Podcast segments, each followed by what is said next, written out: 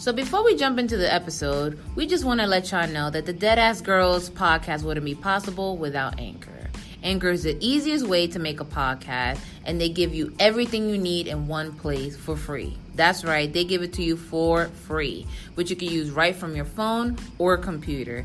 They also got hella dope creation tools to allow you to record and edit your podcast to make it sound poppin'. They also will help you distribute the podcast. So if you want to grow the Deadass family like we do, you can be heard everywhere. Spotify, Apple Podcasts, Google Podcasts, and many more.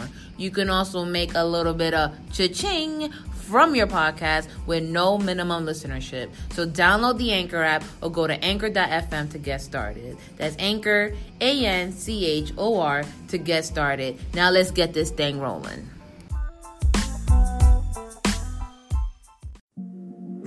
Deadass family, we have some very exciting news. This podcast is now sponsored by Audible. Audible is an awesome service where you can listen to thousands of audiobooks, podcasts, news, comedy, and much more on the go. The app is free and can be downloaded on any smartphone or tablet. You can also listen across other devices and never lose the spot where you left off. Now, being the horror fan she is, Gina highly recommends The Outsiders by Stephen King. And us being two huge wrestling fans, we also enjoyed hearing John Cena narrate The 64th Man. Plus, it also helped that the audio series was funny as hell. So to get started, visit audibletrial.com/deadassgirls. You get 1 month free trial. Again, that is www.audibletrial.com/deadassgirls. This program is intended for mature audiences. Parental discretion is advised.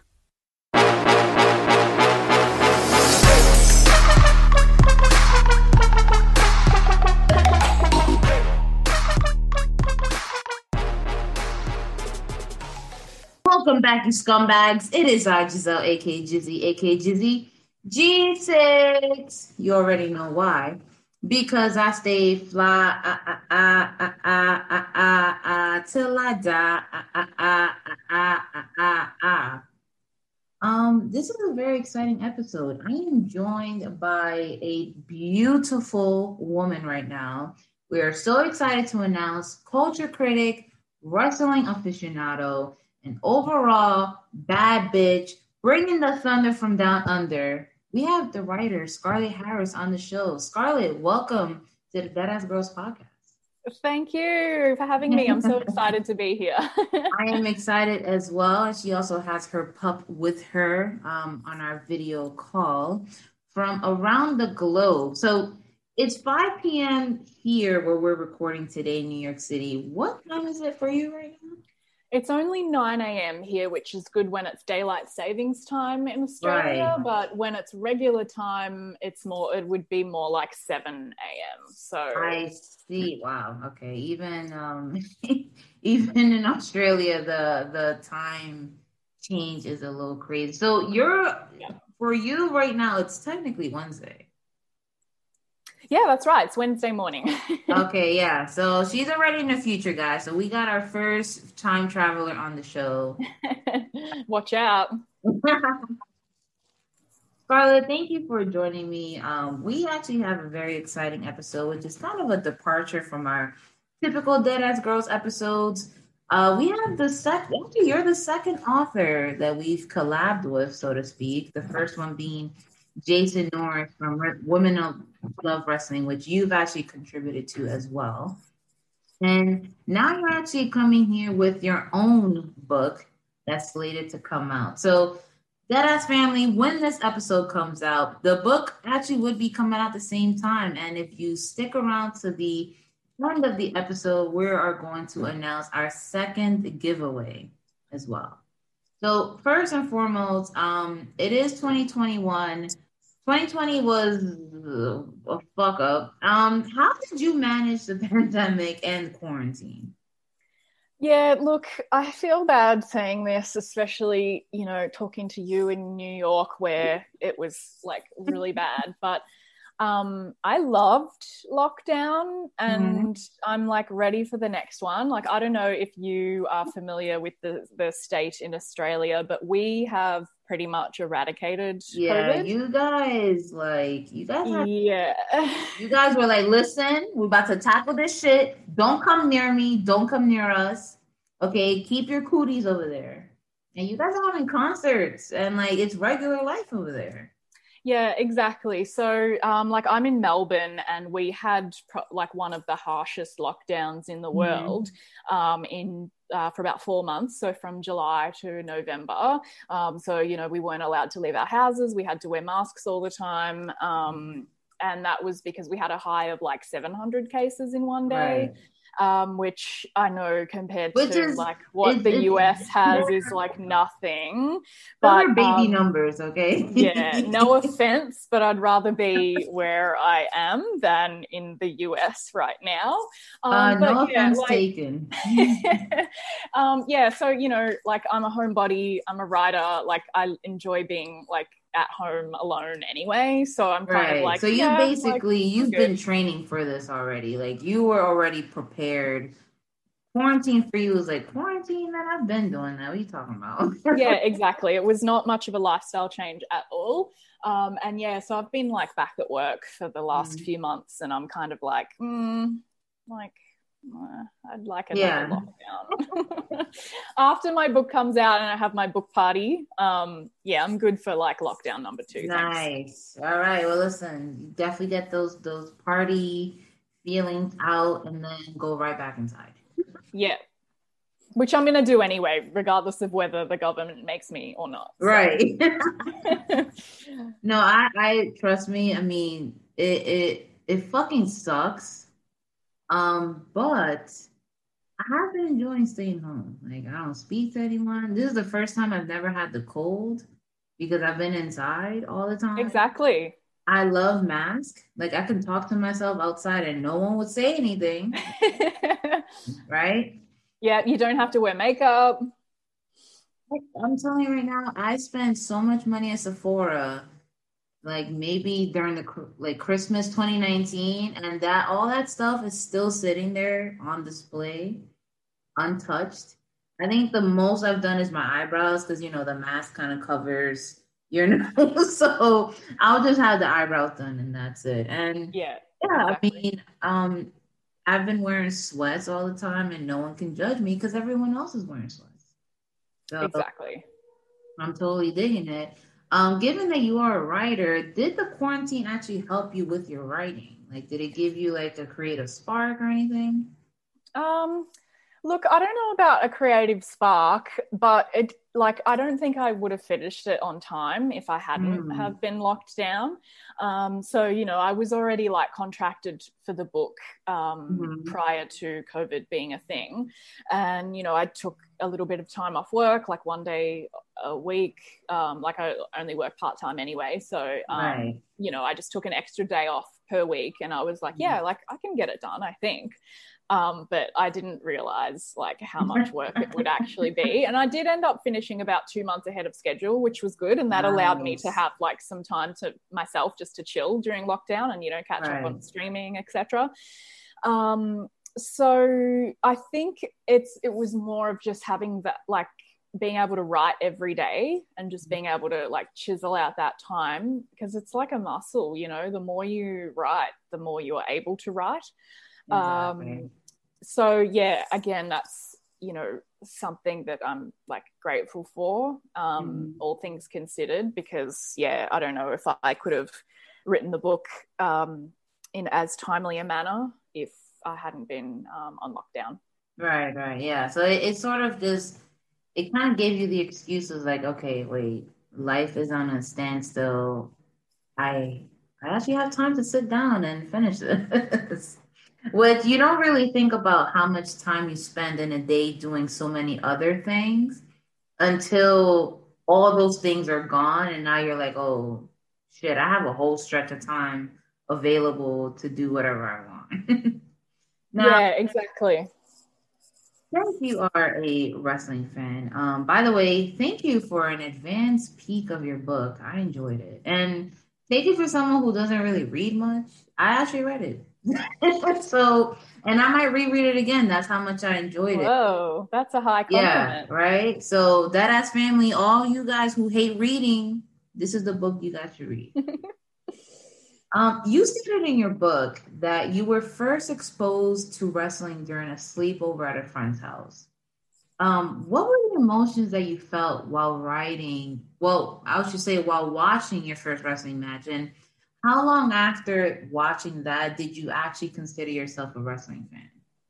Yeah, well, I think I write in the book that it was, it wasn't a match so much as it was Vince McMahon making out with Trish Stratus in front of a comatose Linda McMahon.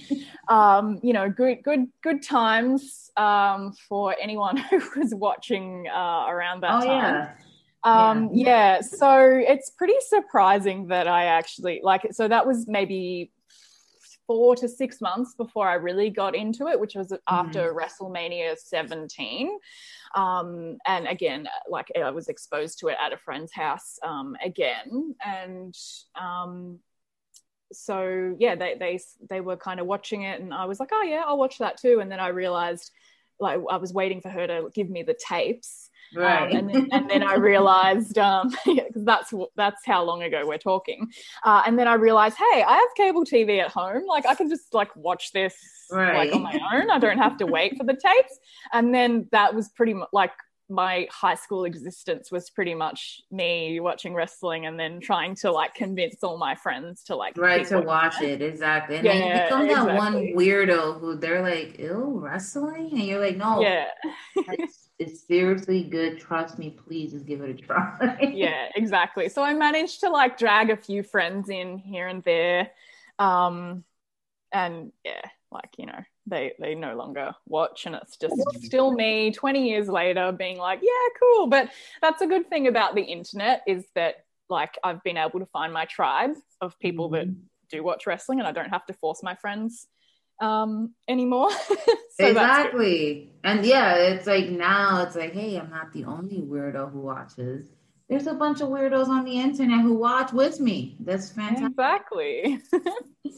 So what would you say is your favorite wrestling memory or wrestling moment?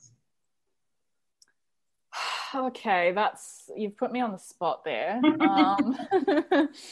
Look, I'm sure there are heaps, and I'm going to be cliche and probably say, like, you know, my favorite match or moment or whatever would probably be Sasha and Bayley, Brooklyn one, just because, you know, I think that was kind of a turning point for women's wrestling, and one of those kind of instant classics where you're watching it and you're like, oh my God, like I know that this is going to be something that people are going to talk about like 20 years later. And I think that's rare. So yeah, I would probably say that. Although, you know, if I really sat down and thought about it, I'm sure there are heaps of others. Maybe WrestleMania 36, was that New York 2019? I was lucky enough to go. Which is like, you know, coming from Australia is pretty like, that's expensive. Exactly. It's expensive. It's a bucket list item. Like, it's not really something that I ever thought like I could do. And to have it be like the first women's main event as well. Like, that was, you know, really personally meaningful to me as well. Of course. I think every person's first WrestleMania, no matter how shitty the card is, it's gonna be like a top-notch memory just because it's your first. Like, you're there, you're sitting with other fans, you're experiencing the buzz, and it's just something in the air of WrestleMania that it just makes you feel like, wow, like this is real. Like, I'm actually sitting here and I'm paying for price hot dog, and you know, and hey, I can barely see the ring, but I'm here. Yeah, exactly. And I can safely say, like, I don't think I'll ever do it again. Just because, like, it was a week of wrestling, and like as previously previously established, like, I'm an introverted, like, homebody. Like, that was like pretty much the extent of my socializing for the whole year. Right. Yeah. And it was like a lot. So like I got to meet like heaps of really cool people from the internet, which was great, and all of the indie shows leading up to it, like Women Crush Wednesday and like Shimmer and Stardom and stuff were like really cool, and I would definitely probably do that, like the indie shows around WrestleMania again. But as for the actual show, or at least all of the like WWE stuff around it, like Raw and SmackDown and stuff, I don't think I would do that, just because it's sort of like, okay, this is a lot, and by like halfway through you're sort of like, and your social battery kind of runs out. Like you're just like, all right, I'm ready to go back to my hotel. Too many people. Exactly. It stinks. I'm tired.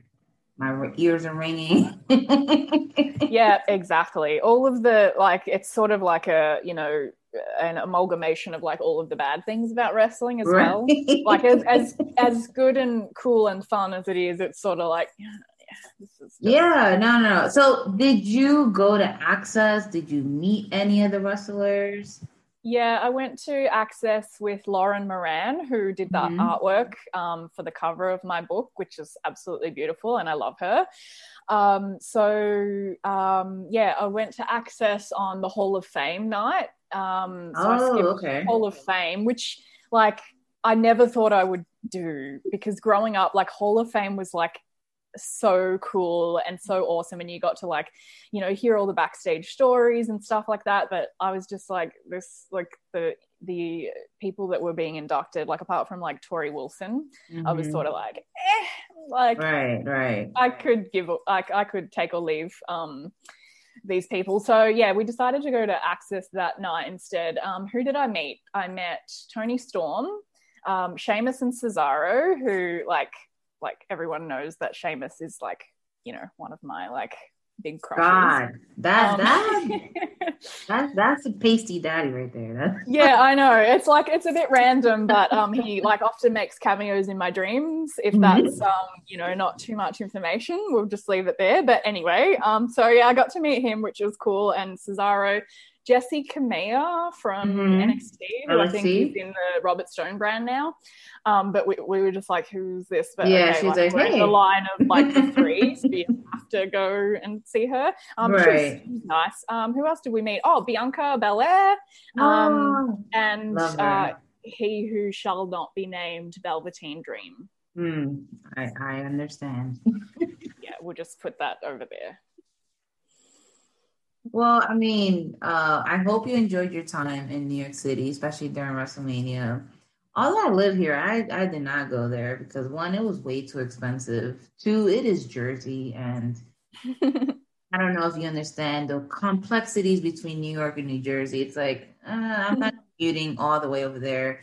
And then I also heard that people got stranded after WrestleMania. Yeah, and it was raining too. So. And I'm like... Yeah, it took us like 2 hours to get home. Yeah, no, I mean, I'm glad you had the experience of a lifetime, but I agree. I went to my first WrestleMania in Orlando, and when I say I had a shitty time trying to get back to my hotel, because we were staying by Disney, and so the stadium in Orlando was still being built. So half of the stadium is like occupied for WrestleMania, and the other half of the stadium is under construction. And there's no road, there's no sidewalk. So we had to walk on like pavement gravel to try to find the taxi.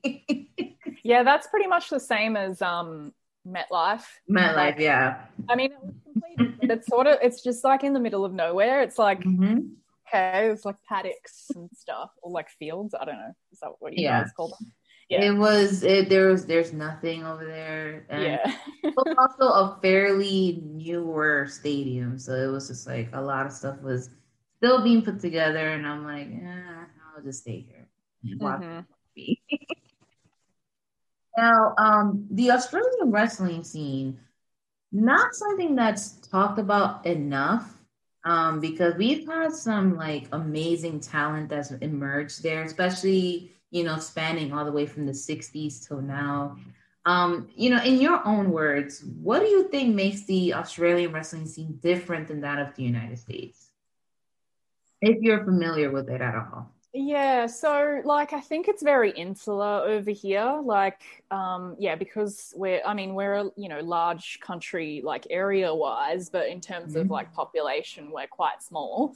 And so, yeah, the wrestling scene here is very insular. And I did work for a time in a wrestling company called Outback Championship Wrestling. I was a host and, like, you know, a backstage announcer, social media podcasts, etc. And I can safely say that I never want to be involved behind the scenes of wrestling again, just because it's like so high school, it's like not even funny. Right. But yeah, I think, you know, it's wrestling in general, like there's so many politics, and you know, so I think that can be you know, a negative thing in terms of like who gets the exposure and that sort of thing. Another difficult thing is that, you know, so many of our talent has been scooped up by WWE now. So for example, like our women's wrestling scene is quite diminished because a lot of people have gone to NXT and Ring of Honor and stuff like that. So like, you know, I'm planning for my book launch to have, you know, some women's wrestling there, and we're just sort of like, who is there? Especially because even though, you know, COVID is not really a thing here, we did have a spike around Christmas, right. That kind of affected, like, you know, who could come from what states and that sort of thing. So yeah, especially in Melbourne where I am, a lot of our talent has been scooped up. So it's a really good opportunity for new talent to be coming out. Like I went to my first wrestling show in over a year a couple of weeks ago. Nice. Okay. I know, and there was I was only familiar with like a few people on the card, so it was a really good opportunity for like new talent to emerge. So yeah, it's an exciting time. Well, hopefully the United States gets their fucking act together so I can go back to a wrestling show, because this is, Florida has been doing its own thing, but Florida has always done its own thing. But I will wait till it's actually safe. You know, once we get on the level of Australia, then I will go to another show. Yeah, I think you'll be waiting a very long time, unfortunately. Oh, yeah, I'm so aware. Will I to come back and see all of you guys again. Right, I'm aware and I'm ready. Now, I want to play the little mini game, so to speak, just before we get into the meat and potatoes of the interview. Okay. Ranking the best WWE women's wrestlers from Australia. All right. We have Rhea Ripley, Peyton Royce, Billie Kay, Emma, who is otherwise known as Tenille Dashwood, and Indy Hartwell. If you had to rearrange them, number one being best, number five, you know, to the last one, how would you rearrange the list? Okay, well, I'm not going to go in terms of wrestling skill, because my first one is apparently people don't think she can wrestle, but I'm going to put Billie Kay as number one because I fucking love her and she is hilarious, and she is like going to be a massive star, whether in wrestling or like just Hollywood in general. So I'm going to put Billie as number one. I'm going to put Indy number two, just because I've seen her, you know, rest, like she's one from Melbourne, and I've sort of seen her develop over the last few years before she went to WWE, and I just think she's got, you know, star power in buckets. And then I could probably just take or leave like the rest. Like I don't really have a preference for ranking them. Maybe Peyton next, because she's best friends with Billie. With Billie, yeah. And like, yeah, I know it's probably an unpopular opinion, but like, I don't know. I don't really like Rhea. Not like, I think she's fine. I just like, you know, her monster push a couple of years ago just kind of rubbed me the wrong way. I really don't like it when people are, you know, pushed that way and it makes other people look bad. Right.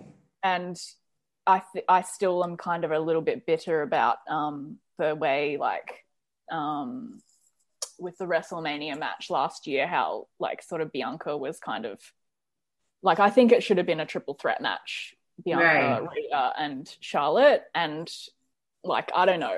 It's obviously not Rhea's fault or anyone's fault, but I just am still, I still have some feelings about that. Right. No. And I, trust me, we have discussed that in our podcast as well. I mean, you know, Bianca has always been the performer that they put in there to eat the pin. And I agree with you. I mean, I am a fan of Rhea Ripley, like her character and how she works. Also as part of my lesbian fantasies, but besides... I do agree. Sometimes they take these pushes who, like, it just doesn't make sense. Like, sometimes they just force things to happen, and it just, the progression of a story doesn't happen naturally. And it kind of takes away from you wanting to root for them, because it's like, we get it, you know, everything is predetermined, but can you try to fucking make things a little more realistic? You know. Yeah, exactly. And then inevitably when, like, because after WrestleMania, like, Rhea just kind of disappeared a little bit, and it was sort of like, well, what was that all for then? The same with Shayna Baszler, like, when she debuted on the main roster last year and, like, completely decimated everyone in the elimination chamber, which I didn't really like that, because it made everyone else look weak. And, I don't like that. And then now what's she doing? Like, you know, well, I mean, she's a champion, but, like, it's like, okay, you're a champion, but what about it? Yeah, no, I completely agree. And I like the list. I mean, Billie Kay, you know, it took me a while for her to grow on me, but she is entertaining as hell. I am bitter about them breaking up the Iconics. I have no idea why WWE hates tag teams so much. I know. She is entertaining as hell. She has the mic skills. She actually has improved in her wrestling compared to other wrestlers that I don't name, Alexa Bliss. But I definitely see where you're coming from. Billie Kay definitely has...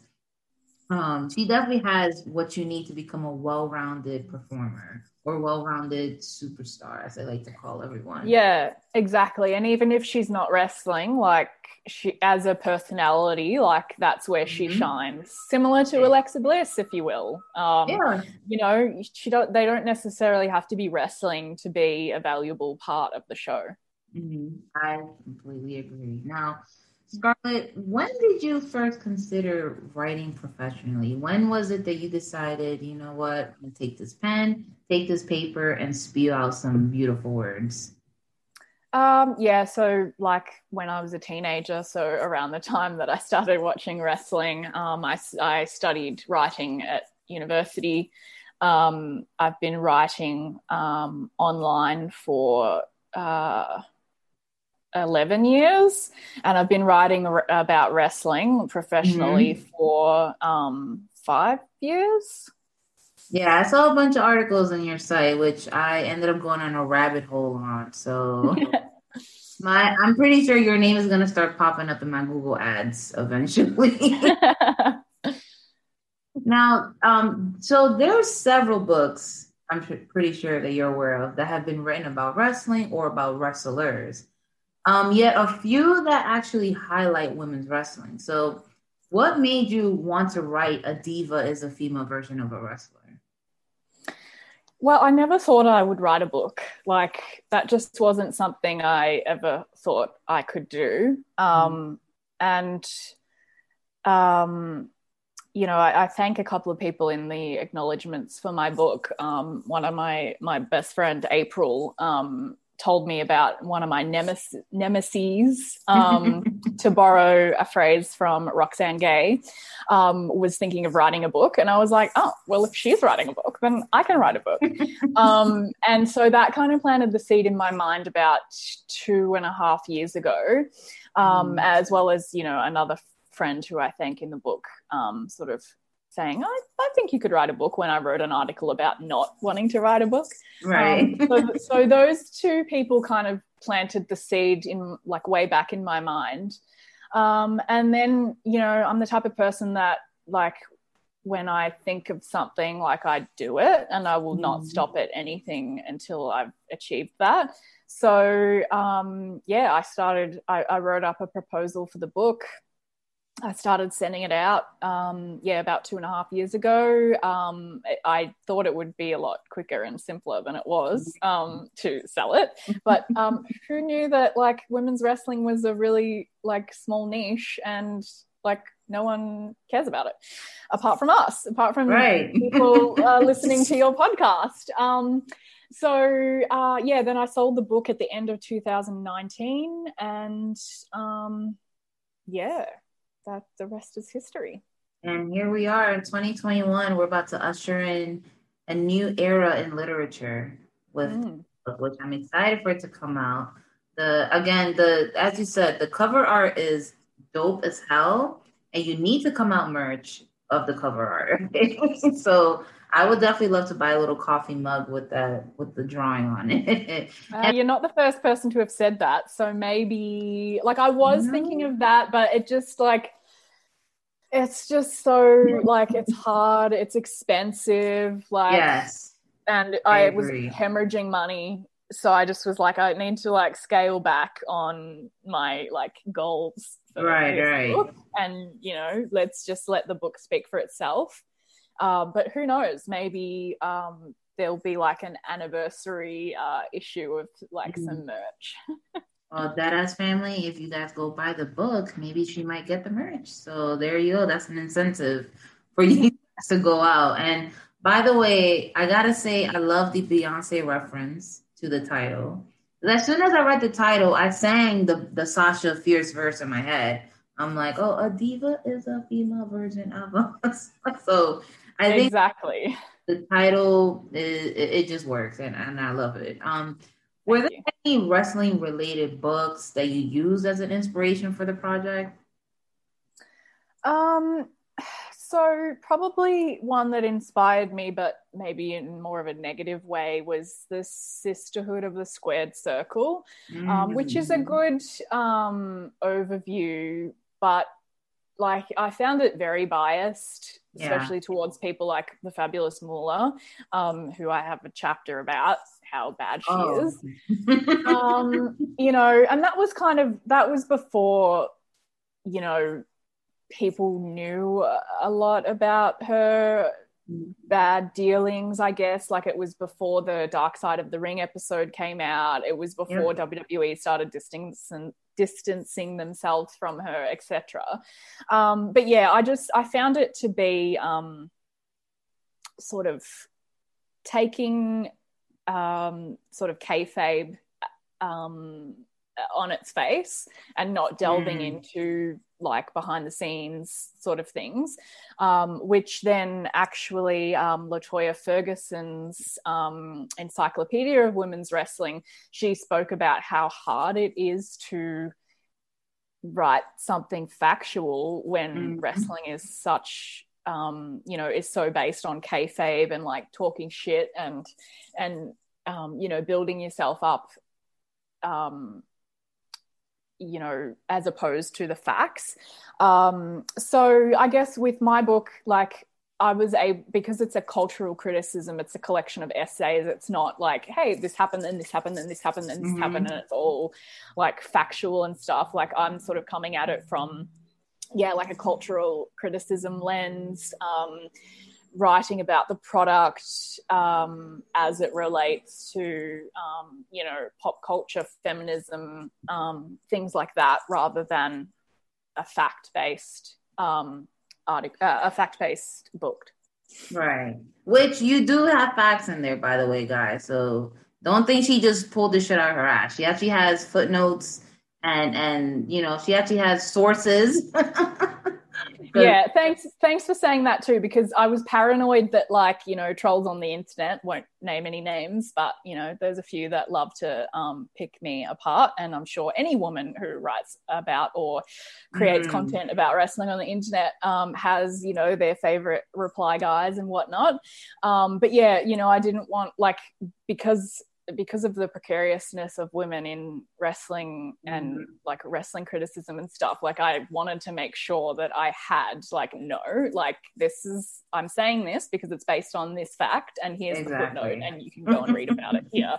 So yeah, thanks for saying that, because yes, I did try to you know, back up what I was saying with facts. So right. No, and you did it beautifully. I mean, I felt like I was reading a fucking PhD thesis. I'm like, yo, there's a lot of shit in here that I didn't even know myself. And I've been watching wrestling for a long time, so I really appreciated that. It definitely helps bridge the gap between the information that you're giving plus the critical lens that you take towards wrestling. And, you know, it makes it easy for someone who is a fan to understand it, but also someone who isn't a fan to kind of view it from another perspective and, you know, just kind of get familiar, especially with some of the terms that you mentioned. How do you think being a wrestling fan helped you as a writer? Well, you know, I don't ever want to write about something that I'm not passionate about. Like, you know, there's a whole field of writing where, you know, like copywriting or something like that, where it's just like, here is something, now turn it into something else. Right. And like, yeah, there's probably like good money in that. Yeah. But I think the key is passion. And whether that's like a positive passion, like, hey, I really love this, and you know, I'm going to write about how much I love it, or the opposite end, like, this is a really bad thing, and I'm going to write about how angry it makes me. And I think that there are both of those things, both of those aspects or tones in the book. There's definitely, you know, like the positive and the negative, and I agreed with both emotions, with the positive and negative. Yeah. Do you have like any wrestling theme songs playing in the background where you were writing? Like, did you have Billie Kay's theme going on and you're just like typing away, or like, what does your writing process typically look like? Well, I do need absolute silence to write, so no actual theme songs being played as I wrote. However, I do have a you know, wrestling themed playlist coming out soon to coincide with the book, so watch this space. I mean, probably, as you said, Beyonce's Diva was a big kind of driver for the book. It didn't, the title went through several iterations before I actually landed on that. So I was just like, oh. If you look around, you'll see the world can be pretty smart. Okay, very smart. At Capella University, we think education should be smart too. That's why we're reshaping online learning with our FlexPath format. You can set your own deadlines, take classes at your own pace, even leverage your previous experience to move faster. So when it comes to earning your bachelor's degree, you know what kind of choice to make. A smart one. Visit capella.edu to learn more. Capella University. Don't just learn smarter. Like, you know, what about like something about like the women's evolution, or like the revolution, or something, like just like random like basic titles that were not like eye-catching at all. And I can't remember when I thought of A Diva Was a Female Version of a Wrestler, but like I was like, oh my god, you stupid bitch, like why didn't you think of that like to begin with, because it's absolutely perfect. However, you would be surprised. Absolutely perfect. Yeah, you would be surprised though by how many people don't know that song, like, because people would mess up the title, and I'm like, no, you just sing Diva by Beyonce, and then it, like, as you said, that's, you immediately get that. Exactly. Like, no, as soon as I read it, I got the song in my head. I'm like, I love this, because I mean, come on guys, listen, Dead Ass Family, I know you guys are not that dumb.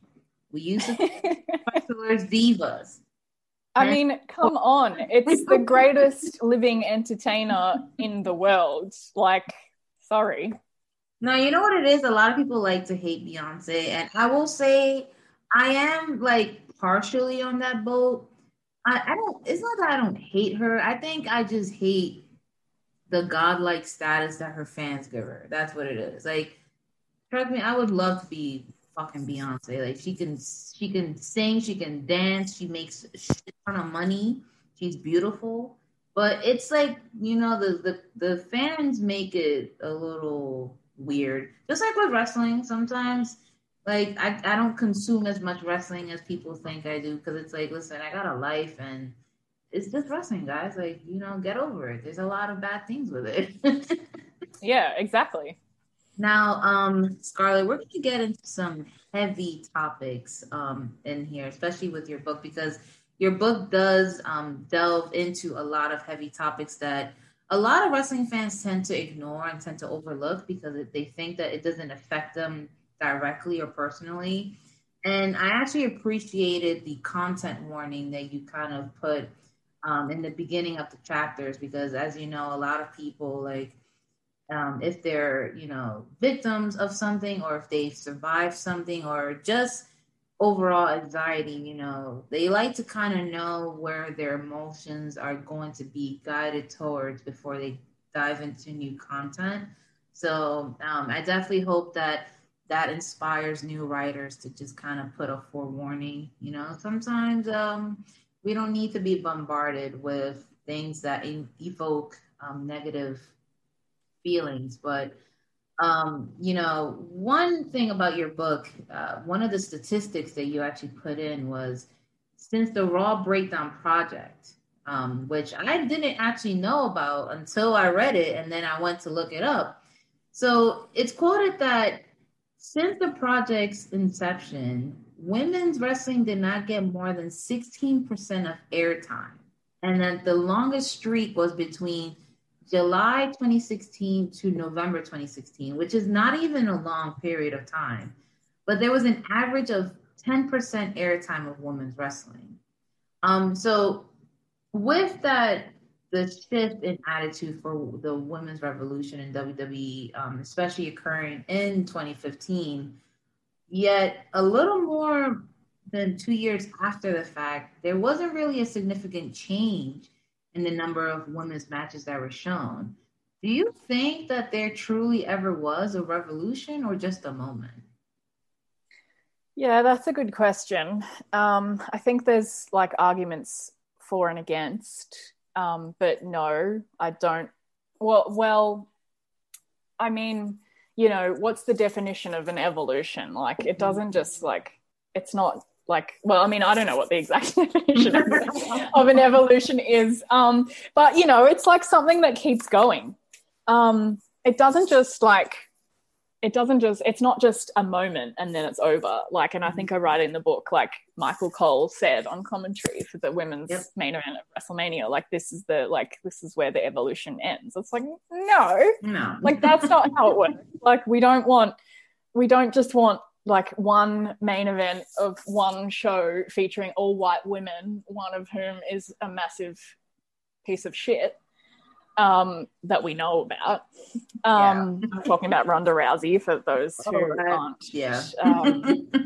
aren't familiar, but there you will be when you read my book and read the chapter about how shitty she is. Exactly. Or, you know, it's a one of our older episodes where we also say how shitty she is.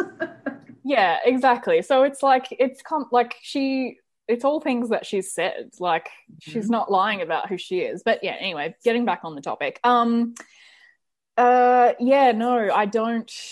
haven't really thought about it in that way.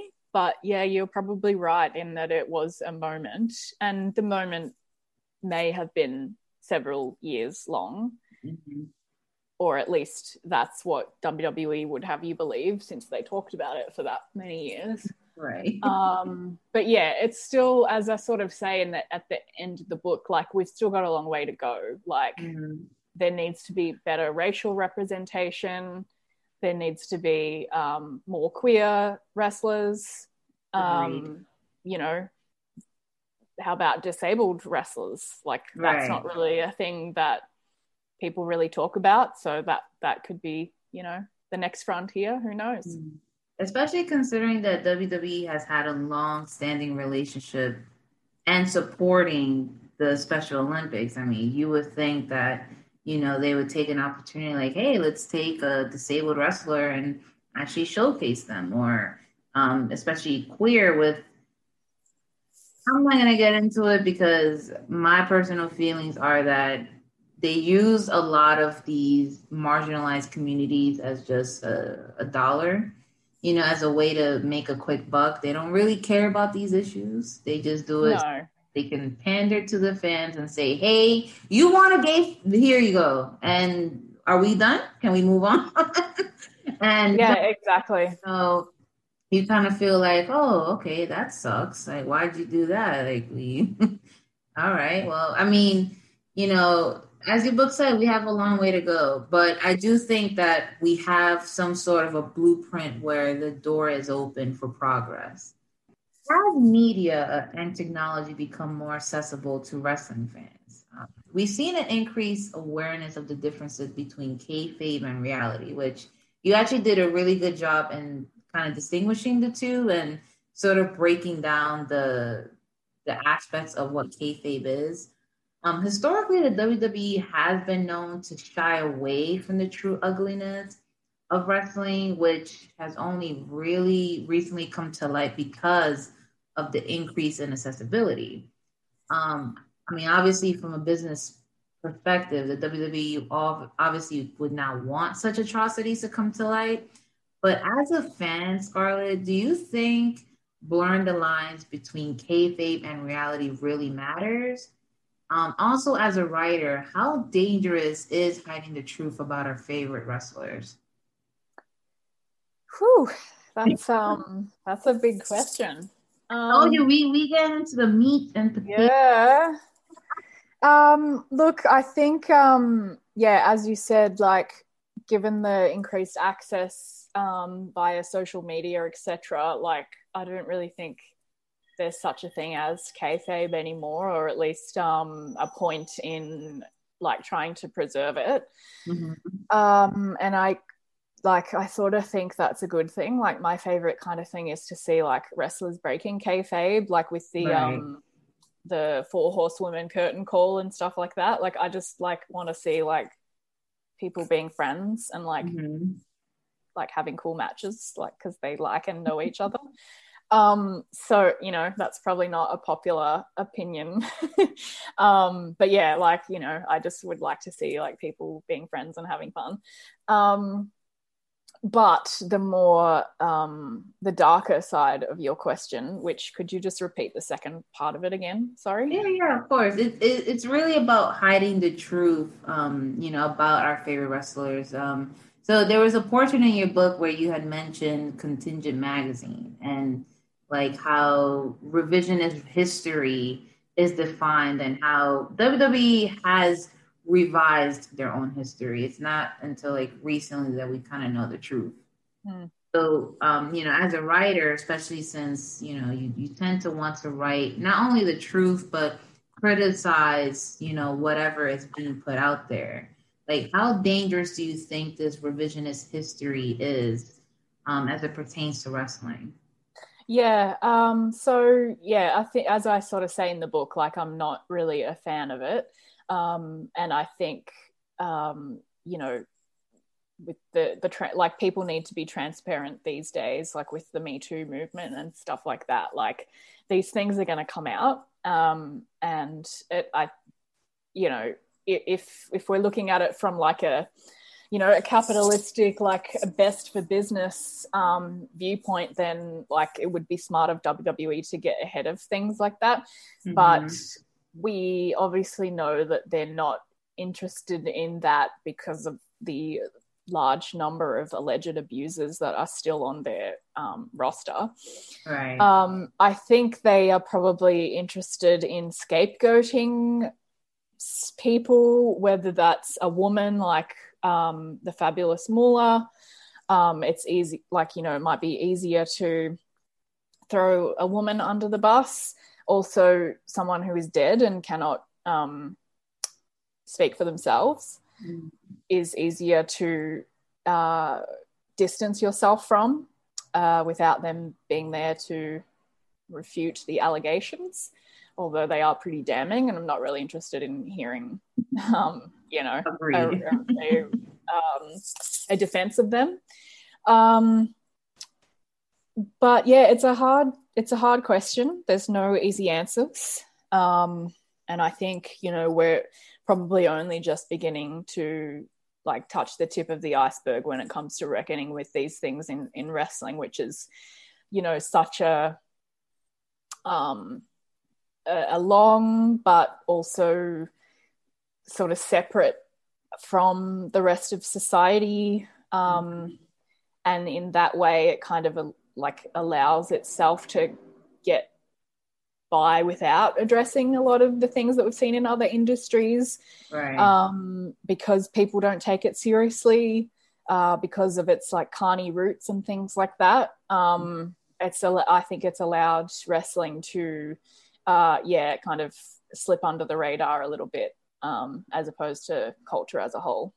Right, yeah, because, traditionally wrestling is seen as a subculture thing. So now when you have a subculture thing kind of operate outside of normal means, so to speak, people just ew, wrestling, what the fuck? And, when you say, hey, I've been, abused or I've been assaulted, they're yeah, but wrestling. And, people don't realize that the two correlate. I mean, the main word in subculture is culture. Wrestling was inspired by other things. So, and you actually kind of gave me a perfect segue into my next question, because in your book, you dedicated a lot of the book in speaking about these bad behaviors that a lot of wrestlers actually perpetrate, a lot of these abusers, in the wake of the #MeToo and the #SpeakingOut movements, wrestling has recently just been spotlighted as one of the many industries in which women have been disrespected, neglected, abused, shamed, and even forgotten. Your book actually mentions a lot of the names. They actually mention Razor Ramon, Jimmy Snuka, Stone Cold, and Hulk Hogan as the bad boys that have perpetrated these crimes against women in their lifetimes, only for them to later be forgiven. Recent times has also seen newer names of these bad boys in wrestling, and you've mentioned one, Velveteen Dream. We have Trent Seven, Matt Riddle, Jack Gallagher, and others. Besides the obvious patriarchal influence, why do you think male wrestlers are often more forgiven for their illicit behaviors than their female counterparts? Yeah, so there's, as you mentioned, a chapter in the book that really delves into this, and I think, again, we don't just look at wrestling in a vacuum. It's about culture as a whole, and we are much more willing to forgive men that do cool things or things that we like, than we are women. And we see that with the most recent example is that Britney Spears documentary that came out over the weekend, and people are even though sort of I think the conversation around Britney has been happening, especially online, in the last few years with the Free Britney movement and stuff like that, we're finally just realizing what we did to her was really fucking disgusting. And it's only 20 years later when luckily Britney's still around, although know she's controlled by her conservatorship and stuff, but the women in wrestling that I talk about in the Trainwrecks chapter, most of them are dead. And that's the thing with wrestling, is that because there's such a young death rate, we just, by the time we realized that we treated these people like shit, and when I say people, I mean women for the purposes of this conversation and the chapter in the book, it's too late because they're already gone, China and, Miss Elizabeth and well, Sunny's still around, but, you know, she's got her own problems, so we maybe won't, you know, include her in this, although I do discuss her in length in the book. But yeah, I think it's just a symptom of the larger culture, like as much as what we were talking about before is like wrestling wants to see itself as separate and therefore being able to, you know, get away without consequences. Like in this regard, I think, you know, they're too much like the rest of culture that just easily wants to like forget problematic women. Exactly. Just like, hey, that's a thing of the past, let's move on. And it's like, we can't. Yeah, exactly. You think we want to, but we can't. I mean, if we don't address the shit y'all did back then, how are we gonna do better? Yeah, exactly. Which your book does very well in doing. It's like, listen, shit happened, you need to own up to it so that we can move on. And I think it's such a refreshing take, because I mean, obviously you see people saying on social media, but it's like, now this is in print, you know, and you have all of these historical figures that you reference, you know, as your proof. It's like, hey, look what happened to them, you know. You did mention as well, you know, a particular female wrestler who left WWE because of the sexualization of the women's division. And, you know, just to kind of throw in another question about that is the history of women's wrestling. Unfortunately, we both know that it's been marred with explicit depictions of sex acts and crude humor and demeaning storylines. Kind of around the same time that we both probably started watching wrestling. And this is, of course, very notable during the Ruthless Aggression era, which coincided with the rise of trashy reality TV during the early 2000s, which, sidebar, I still like trashy reality TV, even though I trash it, but it is, I don't know, it's so bad that it's good. Sometimes you just need to not think. Exactly, yeah. And that's what happens when I put on Monday Night Raw. It's like, you know what? I just need to wander for 3 hours afterward. But your book does offer a glimpse into the overtly sexual backdrop of women's wrestling in the WWE. As a woman, do you find the current WWE product as being progressive and accepting enough of women? I mean, like, we've come a long, long way. With Metro by T-Mobile, your hard-earned money goes further. This tax season, there's zero fees to switch. Enjoy Metro's lowest price. Just $25 a line for 4 lines. Plus, get 4 free Samsung Galaxy phones when you switch. Now that's the best deal in wireless. Metro by T-Mobile, empowering you to rule your day. All lines lose promo rate if any deactivates. No fees on select phones. Limit 1 per line with eligible port. Excludes sales tax. Limited time offer. Additional terms apply. See metrobytmobile.com.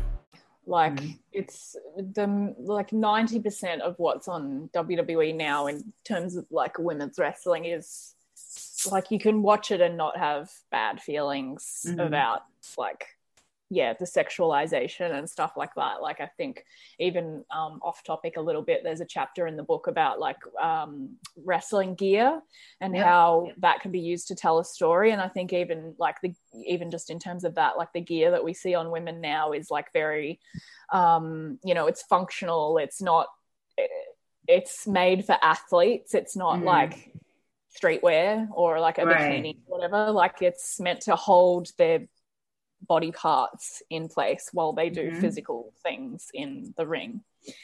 But, you know, there's always one little part that, you know, is sort of a throwback to that era. I guess what's happening now with like Lacey Evans and Ric Flair is a good example of that. Yeah. And sort of goes back to what we were saying before about like maintaining kayfabe. Like, we all know that he's like married to someone else. She's married to someone else. Like, you know, it's like, what is the point of this story? Like, we don't need Ric Flair to create a story between two like women wrestlers. But alas, I digress. Or, you know, like a couple of years ago, we had Alexa Bliss being walked in on while she was getting changed. Mm-hmm. But like, I don't know okay. what. I thought we were from this. Yeah, exactly. Or the, you know, the storyline with Mandy Rose trying to seduce. Yes. Jimmy Uso. I couldn't remember his name. I was getting him confused with his Total Divas name rather than his wrestling name, you know, and it's just kind of those sort of things that are those questionable throwbacks to that era. And I think the response from fans, at least in my social media circles, you know, pretty indicative of the fact that, like, we don't want that anymore. Exactly. And so what do you think the wrestling industry can do to encourage and support their current female talent? Or what can they do to take care of soon-to-be female talent that are considering a career in wrestling? Equal pay, getting rid of abusers. Yeah. Equal representation in what we talked about before. So, you know, not just white women in the main storylines or the main events or whatever, and I guess we might have our first, you know, all black women's main event of all black just in general main event of WrestleMania. Hopefully they don't fuck it up, because this has literally been, like, you know, put forth on a silver platter to appeal to people who want to see something like that. I have a slight feeling, but we'll get to that portion. I may have my hope may be futile, but it's there, despite what, you know, my overall negative opinion of wrestling is. Right. Just like making it a safe environment for women, people of color, queer people, etc. Yeah, which on the surface it may be, but as we've established, like when you're pushing abusers or still have them on the roster, then I don't really know how safe anyone could expect to be. Right. Yeah. And not just WWE, but especially in indie wrestling, I think that indie wrestling tries to separate itself from, like, brand name wrestling, and that's like another subculture of a subculture. So it's like, well, they're the ones who are, you know, publicly traded company, like, we're just a small brand. And it's like, yeah, and you guys are the worst. Like, you guys are doing the same thing that the big brand is doing, if not worse, because, you know, now you're, you know, victim blaming and gaslighting and, you know, all these things that the company is going to apologize for, because the bottom dollar is at risk. The smaller company, they're just going to say whatever so that people can get off their business. What I also appreciated about the book, you did talk about McMahon, but you didn't give him the spotlight that a lot of wrestling books give him, which I appreciated. I feel like a lot of wrestling books and authors and content creators, this is about to be vulgar, but y'all be sucking his dick way too much. And I'm glad that this book didn't do that. I'm glad that you didn't fucking make him into this big thing, you know. And you did mention Triple H as well. You know, Triple H has been dubbed by some fans as, like, the father of NXT, especially because him managing the brand and focusing on lesser-known talent. Especially when he's pushing female talent and emotionally driven storylines. But his image has only been recently polished, which you did mention, you know, his thoughts on inducting Chyna into the Hall of Fame. It's like he kind of used the success of the NXT brand to eclipse his previous behaviors. Meanwhile, Vince has always been known as a longstanding villain of WWE, rightly so, of course. But, you know, with these two men being the most high-ranking senior executives of WWE, why do you think it took them so long to open the doors for women in wrestling?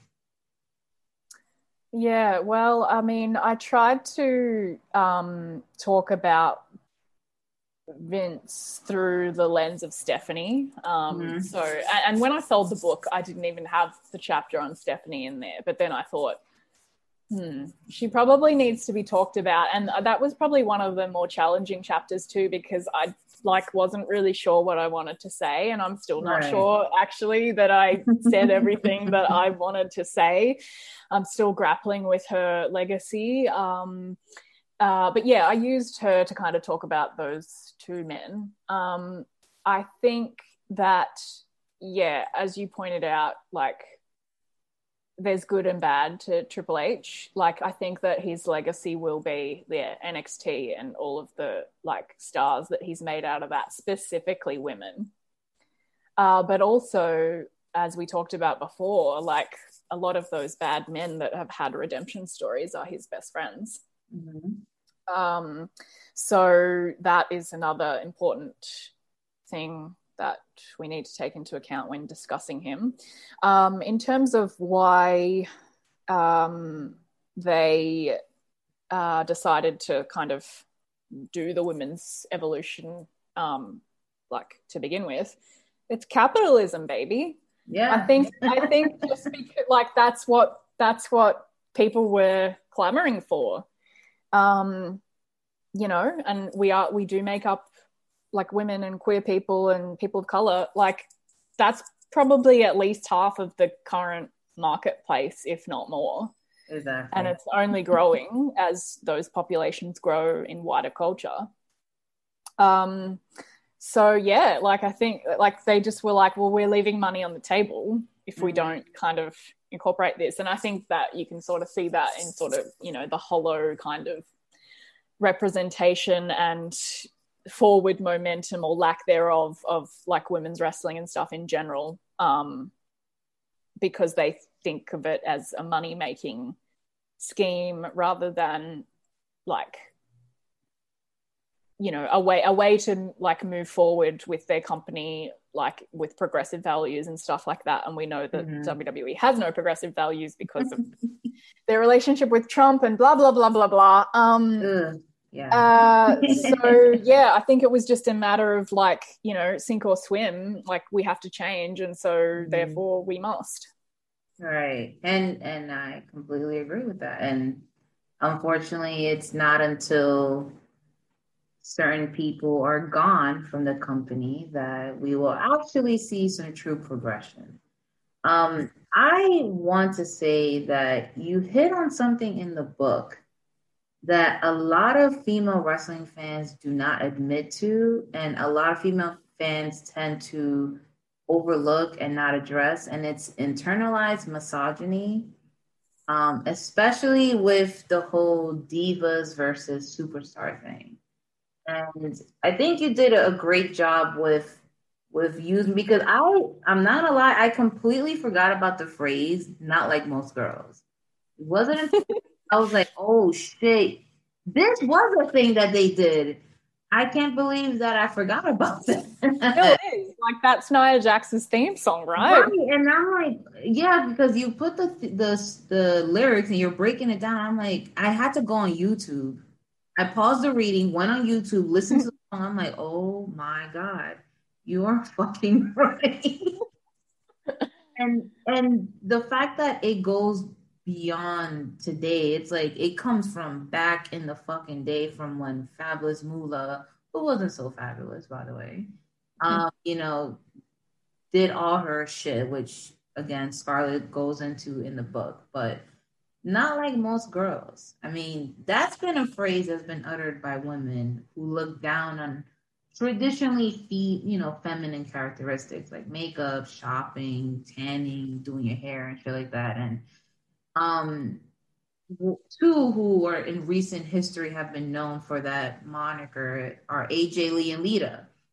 I mean, they adapted that not like most girls mindset as part of their character. And I will say, I have to admit that in my early adolescence, I too fell prey to that kind of mentality because of my own unregistered internalized misogyny. I mean, I grew up as an overweight Hispanic teenager in New York City, you know, so I didn't fit the traditional mold of beauty. And I think a lot of girls and women who feel like they don't fit that conventionally accepted form of beauty, they tend to lean on that phrase. It's like, you know, to stand out against the norm, and they seem like the cool girl, which thank you for mentioning Gone Girl, which is one of my favorite books and movies. But misogyny doesn't pick favorites. You know, it kind of deals its own cosmic karma in a way. So Scarlett, as a woman and also as a wrestling fan, like, why do you think there's been such a divide between female wrestlers and who decides to be, you know, adapt this female persona versus someone who has more of like the masculine accepted persona? Yeah, well, again, I think it's just part of like living in, you know, a white supremacist patriarchy. Like to get ahead, a lot of women feel like they have to align with men or, you know, masculine traits to be accepted. And unfortunately, you know, I think that's still a thing, although, you know, we're having more conversations about it and it is changing. But yeah, like, and especially with wrestling, which is, you know, a traditionally male dominated industry, both in terms of who's inside it and who consumes it. So yeah, that's, I sort of go into that in the book more about, yeah, the women that have perpetuated that and, or, you know, sort of fell victim to it, maybe not intentionally. So although, you know, I do quote from like Lita's autobiography in you know, quote unquote autobiography, you know, she says that, you know, she doesn't identify with the diva moniker. You know, she would like, and we can see in her, like her character, like she's more like the guys. But I, you know, I'm not sure that she fully internalized that in the way that a character like AJ Lee has in like her Pipe Bombshell promo, in her book, which I find troublingly, yeah, a lot of internalized misogyny in that book. So yeah, like I think it's just a larger symptom of being a woman in the world. Exactly. Unfortunately. And every answer is pretty much boiled down to that. Yep, that's literally what it is. And I mean, we have seen a shift, you know, like with the differences of the women that we have, all different shapes and sizes. I mean, we have a long way to go. And, you know, for the Deadass family that is listening to this, if you wear makeup, you have tattoos, you do whatever you like to do, it's all on you. It does not matter. You don't have to fit into this shape, all right, or this size or this, you know, idea of beauty. Like, beauty is in the eye of the beholder. Beauty is on a spectrum, okay? And you have to love yourself as well. Like, just do what is good for you and, like, fuck everyone else. Yeah, there you go. That there you go. Now, I mean, so many other heavy topics, which I don't want to spoil on this interview. I want everyone to go out there and read it. So, Scarlett, I just want to give you the floor. Tell us, when is this book going to drop? Where can we get it? What else are you doing? Please take it away and plug yourself, non-sexually. Thanks. So my book, A Diva Was a Female Version of a Wrestler, comes out on the 2nd of March. You can buy it where all good books are sold, and ideally not the bad site. And I'm currently I'm editing a book for the same publishing company that's publishing this book, about the women of Genji Cohen, who is the executive producer of shows like Weeds, Glow, and Orange is the New Black. And people can find me at my website, scarlettwoman.com.au. That's Scarlett with two T's. And you can also follow me on Twitter, Scarlett E. Harris. That's Scarlett with two T's, Harris with two R's. Okay. And if you're too lazy to do any of that, I will have a link to where you can buy the book on our Linktree. All right. So be on the lookout for that. That'll become available soon. I'll also have a link to her Twitter page. Or if you want to be a creep, go through our friends, because we're following each other on Twitter. So you can do that as well. Deadass family, you guys know that we are sponsored by Audible, Anchor, Jimmy Jane, My Sensual Secrets, and Adam and Eve. All right. We're promoting sexual wellness and taking care of yourself while you're locked up in quarantine. Is, of course. Scarlett, thank you again for spending your morning/my evening together to talk about your book. Thank you for letting me reading it. Definitely going to be sharing this as soon as it comes out, of course, with others. And I hope that the Deadass family goes out and picks this book up too. I mean, it's such a great read. If you're interested in female wrestling and you're interested in learning about the good and bad side of it, all right? So do not delay. Buy that book when it comes out. And for two lucky listeners, we are going to be doing a giveaway for the book. That's right. We're going to be giving out two copies of the book. We'll have the giveaway instructions put out during the last week of the month. All right. So perfect way to usher in Women's International Month is by supporting women. Support Scarlett Harris. You know what? Even if you don't read the book, just buy it. Okay. That's it. Just buy it. Buy it for yourself, buy it for your mom, buy it for your stepmom, your sister, whoever in your family loves women's wrestling. Scarlett Harris, thank you again for joining us. Guys, you already know who it was. It was I, Giselle, a.k.a. Jizzy, a.k.a. Jizzy G6. Peace, love, chicken grease. Goodbye.